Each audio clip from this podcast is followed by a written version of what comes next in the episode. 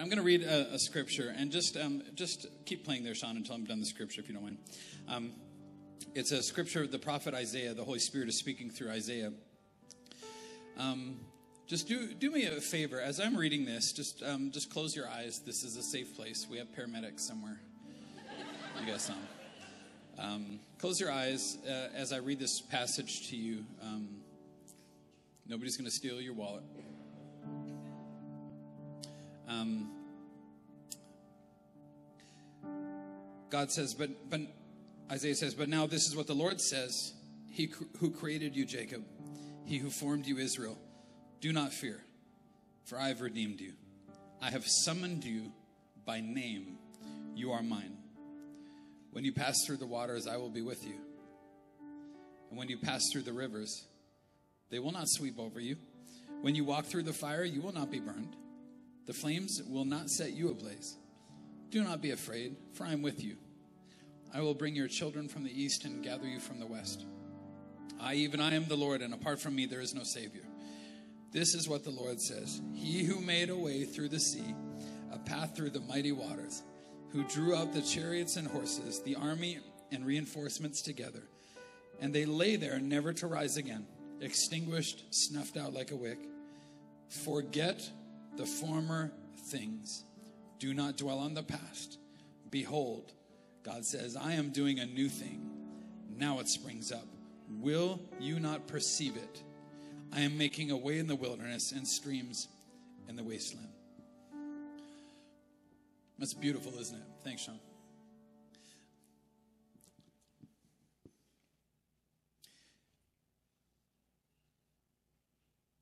Um, Today's topic is called New Thing. There's that, that sentence Behold, God says, I will do a new thing. When God is saying um, that He will do a new thing, I think another way that you could say that is I'm the only one, God might be saying to you, who can do a new thing, as in a brand new thing from nothing. So every person who's like, hey, I'm going to try something new, it's not and it's not new in the way that God is speaking. So, this is Creator who spoke the world into existence, who made man from dust but spoke dust into existence from nothing. Nothing in the world has ever come from, you know, I'm saying you can make something, you can transform it, you can change it, but you can't bring it. It is already there. And when God is looking at your life, your future is a result of your past unless God intervenes and does a new thing that has is nothing like the old thing. Once a creator, always a creator, but the only creator. All the power of the enemy can do is mar and destroy and blacken and make sinful and hopeless. He cannot create anything. Only God can create. And I think um, as a church, as people that God loves, as sons and daughters of God, we lose hope because we're trying to get God to, to knock the dents out of the bumper or to try to give us another paint job. We've been talking about minds and hearts and, and souls and desires, right? To try to like tweak the old when God is like, what a waste of time when I could just do something totally new. Why are you spending all of this time trying to, yes, sh- you should behave well. Yes, you're going to have to be patient if that's not in your nature. But God's like, I actually want to change it. I want to change the nature into the nature of Christ. I understand uh, addictions. I understand that you might have an Achilles heel about something. But I want to speak hope to you that only God can create something new, completely new. And so I want to give you hope that this is not going to be the way that we are today, is not going to be the way that we are tomorrow. If we get this word of God and bury it in our lives, and I'm going to show you the the, the secret, I think, to because God has all of the power, but how do we actually get that in us? Right? Well, the first thing we got to stop doing is asking Him to reuse and recycle us. In some way, He does. He takes your old life, but He's not really just taking it and making another milk jug out of it. He's actually creating something totally new, like brand new. um, there's this aspect here, though, that I, I want to spend a few minutes on that is a little bit alarming about this, this um, passage. Uh, and, and that is that he's talking, Isaiah is, is reflecting back on the time that Israel, um, remember, Moses leads Israel out of Egypt, a nation of slaves, slavery for 400 plus years. He leads them out of Egypt, and then they're kind of fleeing Pharaoh. But the path that they take is a very unusual uh, path. Um, they could have gone in a lot of different directions, but they end up against the Red Sea. Now, I want to talk a little bit about this because there's an aspect of God here um, that you need as far as the creator, but you're not going to like this part because it's not going to describe God as the way that you want him described. Um, and that is this is that um, Israel was used as bait. So think about this. Of all the places that they could have gone, God leads them with the pillar of cloud and the pillar of fire to, if you look at a map, the perfect trap. Pharaoh's army is coming. God knows that. God still leads them to a place and uses them as bait.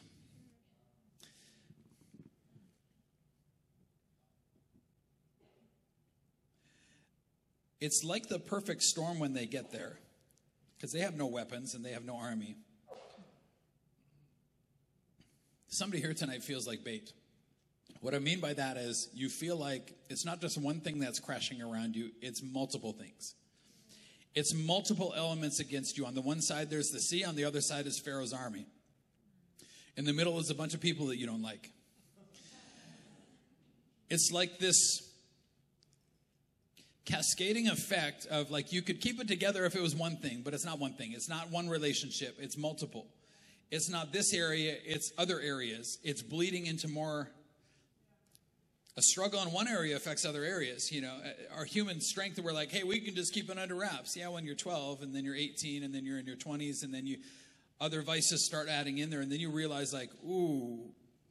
And I want to talk a little bit about um, about that because there's this idea that a band of slaves is used as, as bait. So let's talk about that slavery mindset a little bit because they couldn't enter the promised land with the slavery mindset because they get wiped out.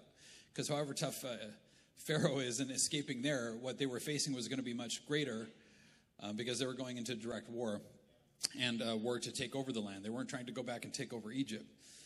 And so this is when, like, it's not just one financial problem, it's multiple. It's not just you know, it's not just one thing. Now, a, a slavery mindset affects everything in your life. I totally forgot to start this. Okay, we're good. Um, let me say it like this slavery doesn't start quickly, it starts slowly. And can we just follow the path here of, and this this path of Israel is actually the path of your life as well. So what happens is um, they're saved, by Joseph in his generation, 400 plus years before. Joseph brings them to Egypt. They get the best of the land, the land of Goshen. So Pharaoh favors them because Joseph has saved Pharaoh and his people and Egypt itself. Joseph has made, by the grace of God, Pharaoh extremely wealthy. Um, the nation of Israel or of uh, Egypt really comes into its own here.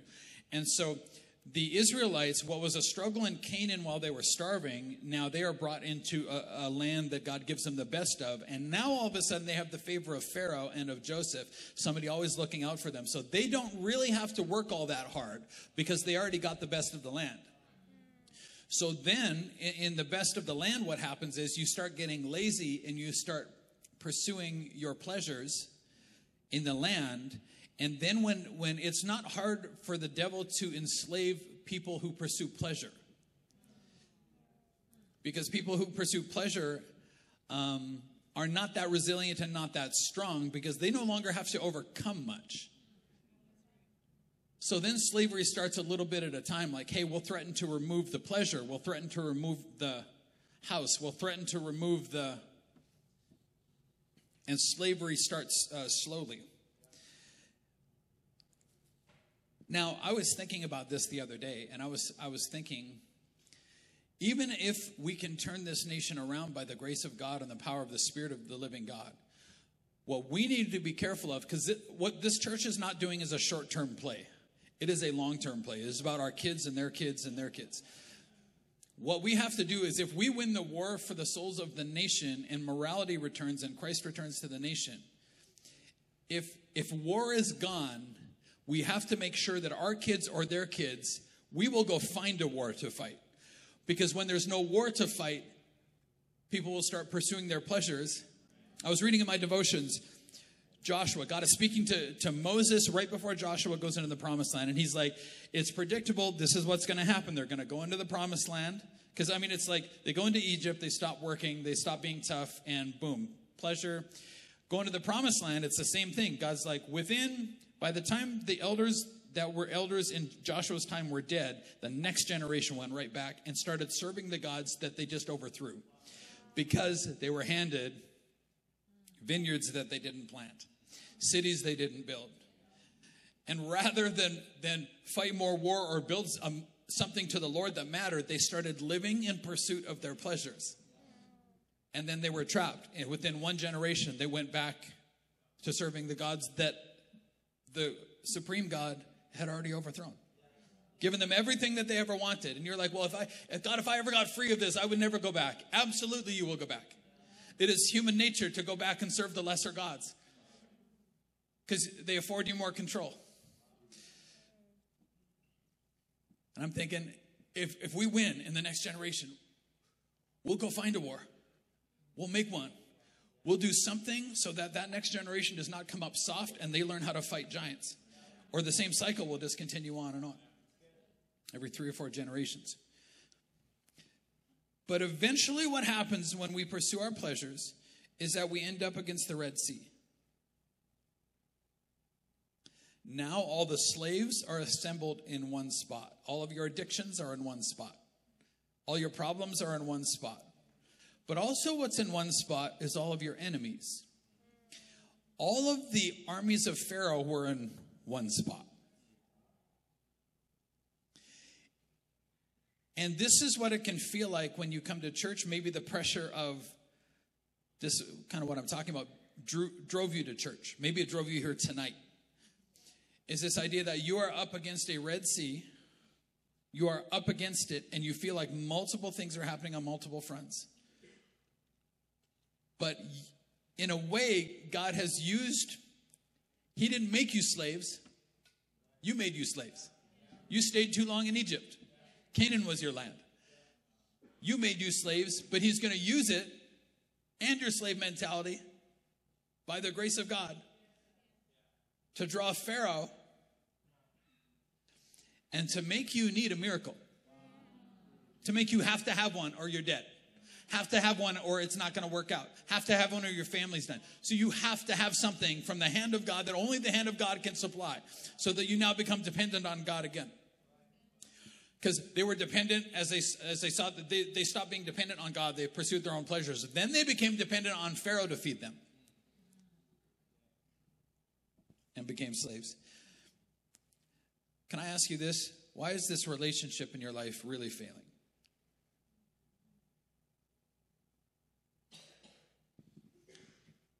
Catch this. Maybe a slavery mindset is this to a slave, everybody else looks like they have a whip. And when you're in that relationship and everything that they're doing is happening to you, it's a slavery mindset. You see yourself as a son or daughter of God? Or do you see yourself as a slave to, this is how I know it's a slavery mindset in me when I'm like, I can't because they. My, my tomorrow is negative, negatively effective and and God can't control it because of somebody. And God's like, you can't do what because of who?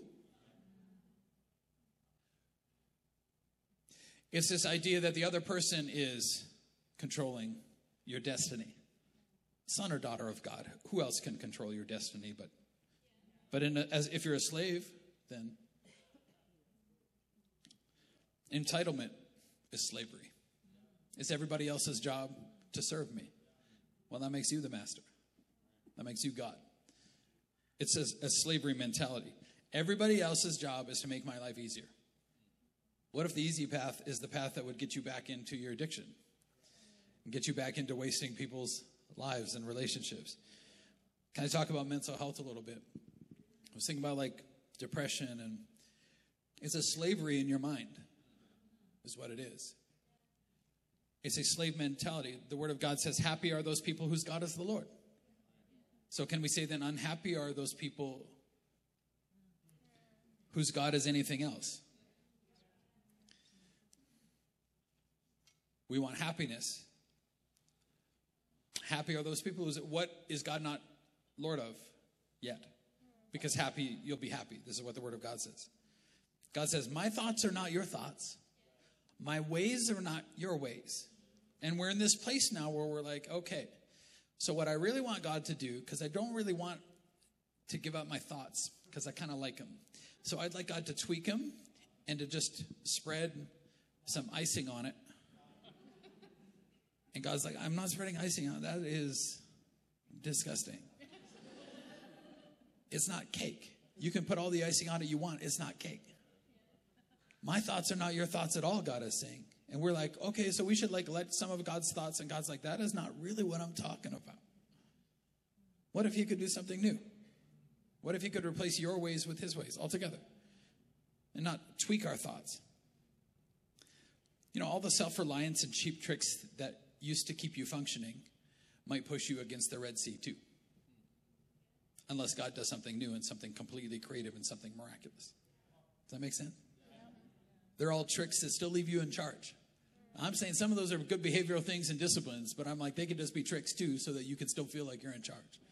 When God is like, no, I'd rather own it, but if you want the new thing, or why are we fixing the bumper still?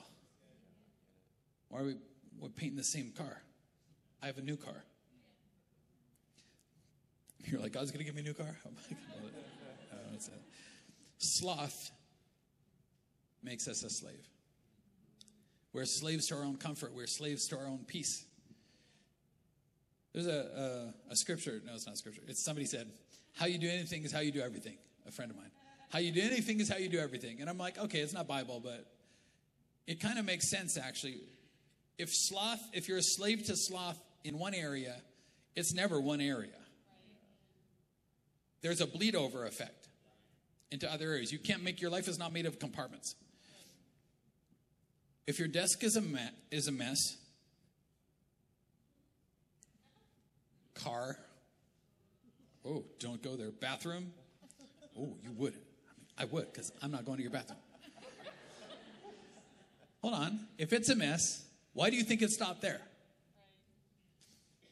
If you leave something on the floor and everybody has to walk past it and get stressed out, can I just like push you a little bit? you're leaving pieces of emotions around that people got to walk around and stress them out too. Right. And every time you walk past it, my dad was good for this. Pastor Richard's in Cuba right now. My dad's good for this. He's just like, if you walk past it, you know, it's this idea of like, you're going to feel guilty for not put it away. Right. Deal with an issue. Finish it, put it away. And just leave these like never ending issues. It's exhausting. The fight is exhausting. It's the same fight. Well, we need a new you. But sloth is a slave mentality. What your eyes look at, what your heart longs for, what your mind goes to. Are you disciplined and prioritized? Look to the practical things. You're a spirit, soul, body, but you're all in the same person. How about fleeing temptation morally might be as simple as putting stuff away instead of leaving it out? What if that would help you flee temptation morally? What if exercising had to do with that? What if not constantly snacking had to do with that? Wow. Like this discipline, like no. The answer is no. No. And then when you want to feel something that's crazy, no. No. Don't. Sit. Stay. Instead, what we do is we're like, God, you sit and stay. You can't talk about this area of my life. God's like, I'm not the, I'm not it's like that, uh, the lion, the witch, and the wardrobe. He, oh, he's safe. Oh, he's not a safe lion. Oh my goodness, he's a lion lion. The lion of the tribe of Judah. He wants it all. Um, Ailish was uh, talking to me. My uh, second girl was talking to me, and she works um, at uh, Paul's clinic and um, a medical clinic. And she said, "Dad, I've got these. Can I just? I'm just going to get to it. Dad, she says, I've got these um, sick and personal days She goes, what, what do I do with them, like, before the end of the year? You know what I said? You work. She goes, okay. Like, she didn't know, like, what are these for, right? And she doesn't know what they're for. And I'm like, oh, you work. She goes, okay. End of conversation. I know some, some of y'all, it's like, oh, I don't feel good. You're not feeling good right now if you have those days. You're thinking about next week, like, I'm probably not going to feel good right around Christmas time. You know, like, I, I feel something coming on. I'm like, oh, hold on. Hold on. How you do anything is how you do everything. This idea of like, oh, let's bleed the company because I because God bless you with health. Or do you, did you want to be sick? You know what I'm saying? I'm just like, don't misuse the gifts and grace of God. Right. No, we work. That's what we do. You could work, but you don't. So now uh, Pastor Aaron and I get to pay for you. You know what the Bible says? If a man shall not work, he shall not eat. Oh. How you do anything is how you do everything. What else are you not working in? Can I get people of God? If God is your father, he has a bar that's like, you can live at this level. You want all the things, but you, I can't give you the things until we do the other things. How can he pour more? So, this is what, if you can't handle $10, why are you praying for $100? Show God that you can do the $10. Um, here's, here's what, ready? If you can't handle the stuff and the time well, why are you asking God for people to be responsible for? You want to lose the people? The kids? The sloth, are you ready? And this is going to hurt, but you're going to be too lazy to do anything about it. what are you going to do? Facebook. I was personally hurt by a pastor in town. See what I did there? Now you can't do it. The sloth always asks for more. Always asks for more. You read the story of the of the when God gave five talents, and then is it two talents and one talent? And talent was a massive sum of money. He's like, "Hey, invest this for me." The landowner. It's a parable that Jesus told. The five and the two guys came back and they were like, "Hey, we worked hard. We doubled your money." The one guy's like, hey, I buried it in the ground because I was afraid of you. What? I knew you were a hard man. Then he starts getting personal at God. The sloth buries it in the ground because they won't take the risk because they have no courage. Because if you don't do anything, you can't fail in anything. But if you don't fail in anything, you can't do anything. And there's this idea that God is like, take it from this guy, and everybody in the audience is like, but he only has the one. Take it from this guy and give it to the guy who's got 10 talents so that he can keep investing it. And they're like, that's not fair. And he's like, to him who has more will be given, but from him who doesn't have, even what he has will be taken away. Because he wouldn't invest it, he wouldn't. I am sick and tired of hearing, like, I've got problems, I can't serve, I can't give. You're just, you want to bury it and dig it up and see if it's the same problem? You got to start helping people. You got to start getting out of this victim slavery minds. I'm always going to be a thing. I'm always going to be this. I'm always going to be addicted. No. You're a son or daughter of God. Why do you think God in heaven is like you're always going to be like that? I can't do anything about that. I mean, that's tough. like your money problems? Oh man, that's that's a lot.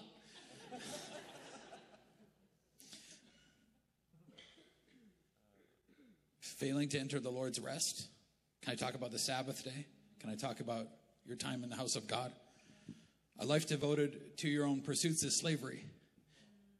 Now, if you've been gone from the house of God more than you've been here, can I just break it down for you? Out of like 720 or 30 hours in a month, the most devoted venue people are here on team night, two hours, six to eight on Saturday nights. Team night, maybe three services, maybe small groups. So you're now you're at like 15 hours, say 30 hours if you made it every chance that you could, maybe 30 hours out of 720. But if you're not here half the time, now you're at 15. And now you're at 2%. 2%. But you want all the stuff. And God's like, it's still, you're burying it in the ground. You are starving spiritually. A spiritual starvation, give it time, will start starving your moral strength and your re- fleeing temptation strength and you're resisting the devil's strength. You're not strong. You're like malnourished and you're like, oh, I'm going to fight the devil. I'm like, oh, please don't fight the devil. Please don't pray for people. Like, you're not spiritually strong. You're like delusional. Have you ever gotten that place? Like, I, I'm a guy that I need to know that there's food. But if I start getting lightheaded, man, I'm just like, man, I just everything's a now decision and it's angry, you know, and it's a little crazy. Can I just I just want to push you a little bit. Then what happens is we get pushed up against the Red Sea, then we get pushed out into the Red Sea. But we haven't spent time in the house of God and we haven't honored the Lord in his Sabbath. We've been pursuing our own pleasures. Then what we do is we throw the house of the Lord and the Sabbath overboard so that we float. But all those other things in that boat, A, they're not going anywhere, but B, they're going to sink you. They're worth sinking you. You can't throw out the flotation devices and hope that you're going to. It's just something God has been speaking to me. It's a common pattern in God's house is like, I really need something from God. I need something from the house. And then people come for like a month and God actually does something miraculous. And then they're like, that's great. We don't need this anymore. I got all these opportunities now. And then it's just a common cycle. Then you cycle back into the problem that got you there in the first place. I mean, God heavily invested in you, the house of God heavily invested in you, and it's like, boom, I'm out. Thanks, everybody. That's what I needed. Can I talk about maybe this? Maybe I should. Look, I'm hurting everybody else's feeling. Let's go after the lonely people. Um, I think loneliness is a slavery mentality. I think it's a slavery mindset. Can I can I just here's just what I was feeling. Take it however you want to, but apply it. Take it if it hurts your feelings. Basically, just do it anyways. Think about it like this. Think about it like this. You're not alone because God, your Father, is there. So you can be with all the people in the world. You're still going to be lonely if you don't have Him.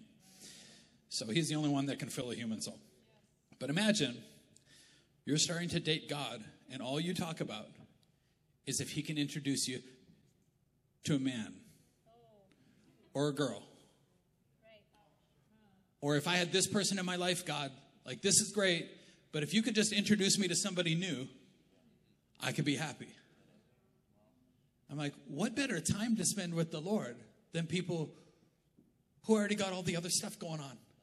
Because then you, it's harder to spend time with the Lord with your first love, with the Lord Jesus, with your Father in heaven. And I'm thinking, don't call a curse down on yourself when God maybe is using it as a blessing. You're like, nobody understands how I feel. The Apostle Paul did, and he used to get whipped a lot.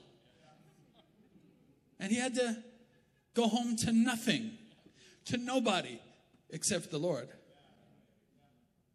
Made him strong. It's like going on a date with like the best date you could ever go on and being like, hey, do you have a friend? That's what I'm saying. Like, hey, you seem nice, but you know, I was thinking. God's like, first things first, first love first. They can't do this for you, and you're going to spend the rest of your relationship trying to get them to do what only I can do. Oh, that was good. I like that. I think physical health can be slavery. Let me just explain why I think that. Because if physical health was the most important thing, Jesus' life was like the worst. The cross is not good for your health. It's kind of a one way ticket. And if physical health is it and you're trying to escape death, like it's still hovering right around 100%. You know why people do this though? Because they haven't tackled the real problem is that they are a slave to the fear of death. Son or daughter of God, you go to heaven. It will be the best moment of your life. You're going to leave behind sad people who will see you in heaven one day if they come to Venue Church and give their lives to Jesus. I'm like, it will be the greatest joy, and you are trying to what?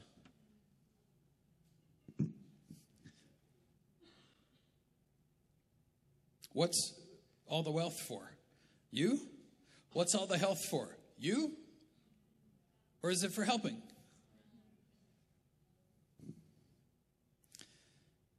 Now, you live your lives according to words that you've spoken over you or somebody has spoken over you.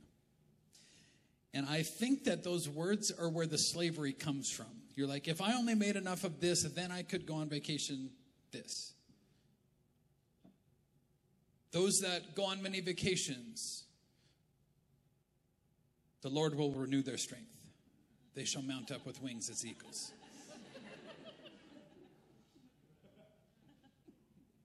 They will run and not grow weary. They will walk and not faint. Those that wait upon the Lord, vacations aren't bad. Those that wait upon the Lord. Those that sow, I am here waiting upon you, Lord, and your good pleasure. Do you run your vacations by the Lord, or is it just like a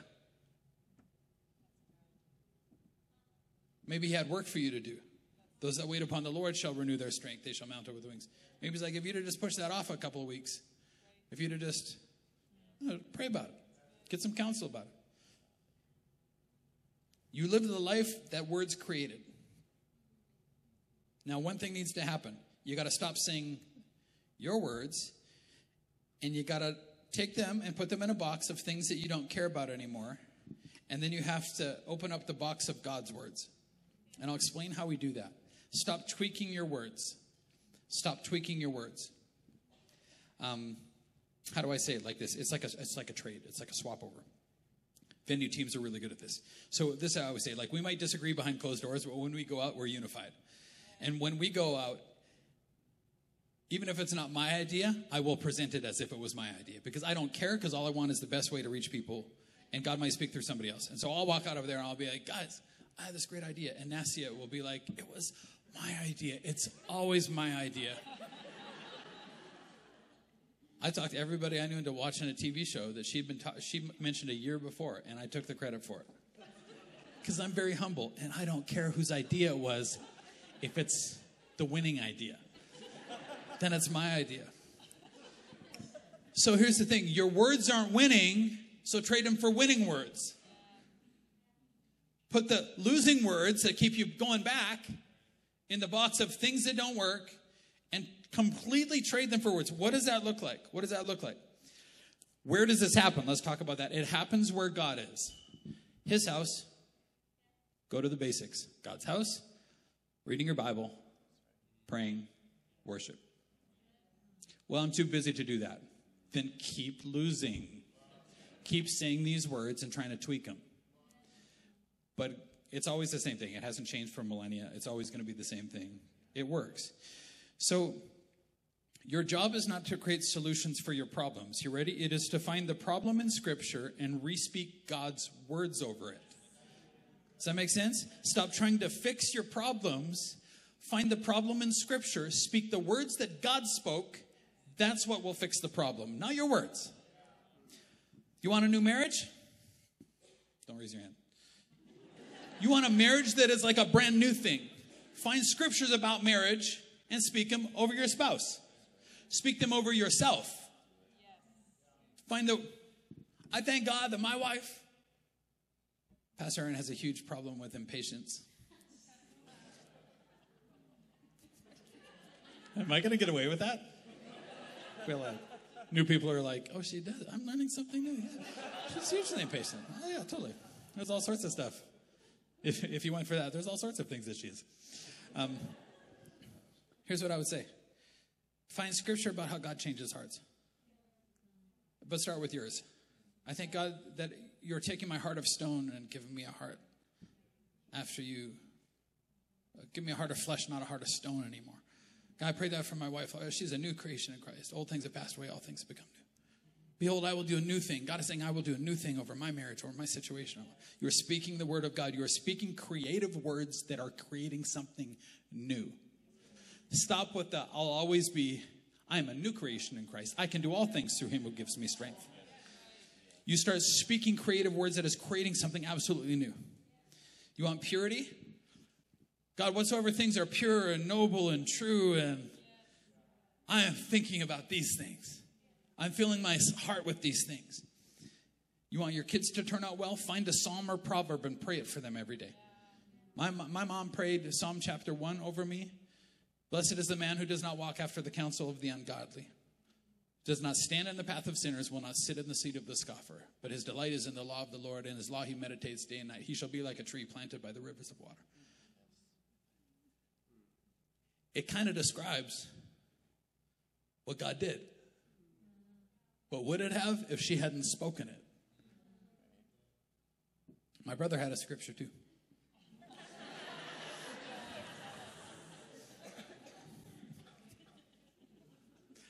Jesus wept. Okay. I just had to do that. I had to do it. I had to do it. I had to do it. Okay.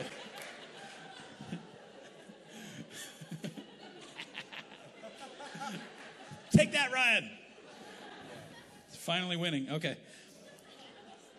All right, just about get ready. Come on, our worship team. You want health? Bless the Lord, O my soul, and all that is within me. Bless his holy name, who forgives all your iniquities, who heals all your diseases,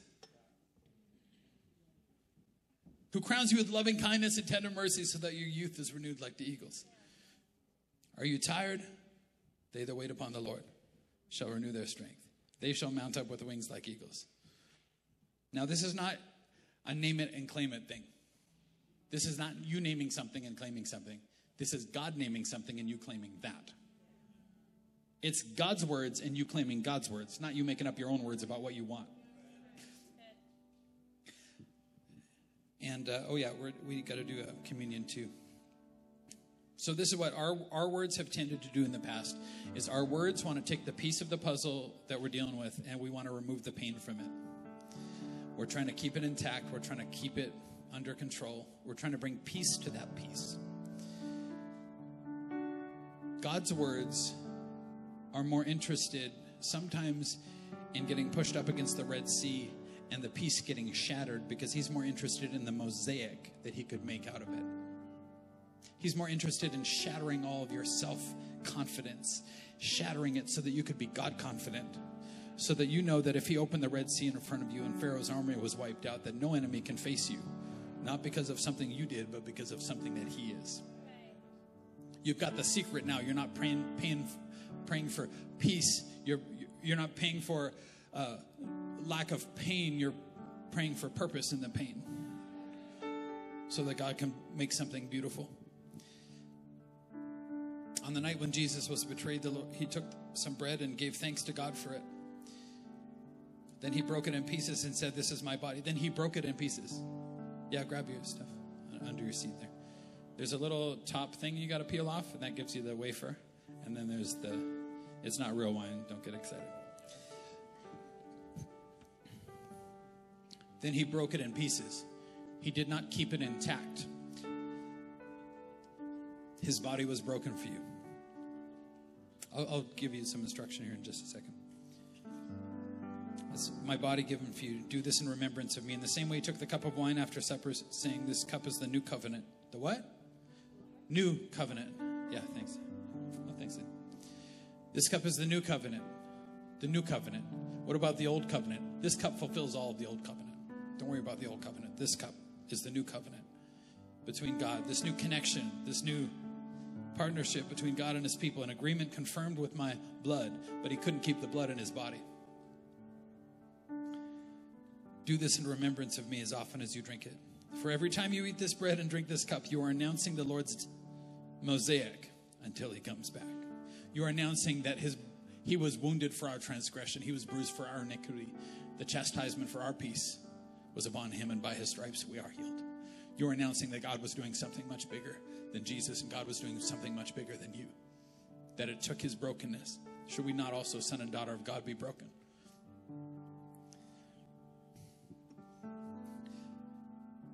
Can we just say this as we as we take the oh you guys do it. I don't want to spill. As you take that little wafer out, we're going to remember the Lord's body. Go ahead and partake of that. Can you do something? Because in the Garden of Gethsemane, Jesus is at this place where he's like, "My words are, God, can you take this cup away?" That's what I that's what I'm saying. Can you take this cup away from me? Then he says, "Not my will, but your will be done." Not my words, but your words. Can you say that? Not my will, but your will be done. Not my will, but your will be done. As we take the cup, his father's words are No, this cup is for you, actually. Your situation up against the Red Sea, no, this actually might be for you. Because he's collecting all of your enemies in one place to ambush them. And he just needs some bait to get them all out of the way at the same time. So they're not going to be ghosts in the closet anymore. So you're not just going to be dragged back to that old way over and over again. Because you could deal with them one at a time, but you can't deal with them all at once. Jesus can. Jesus can.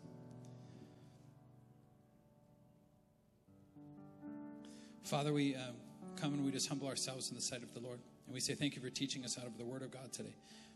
Thank you for telling us that you're going to do a new thing.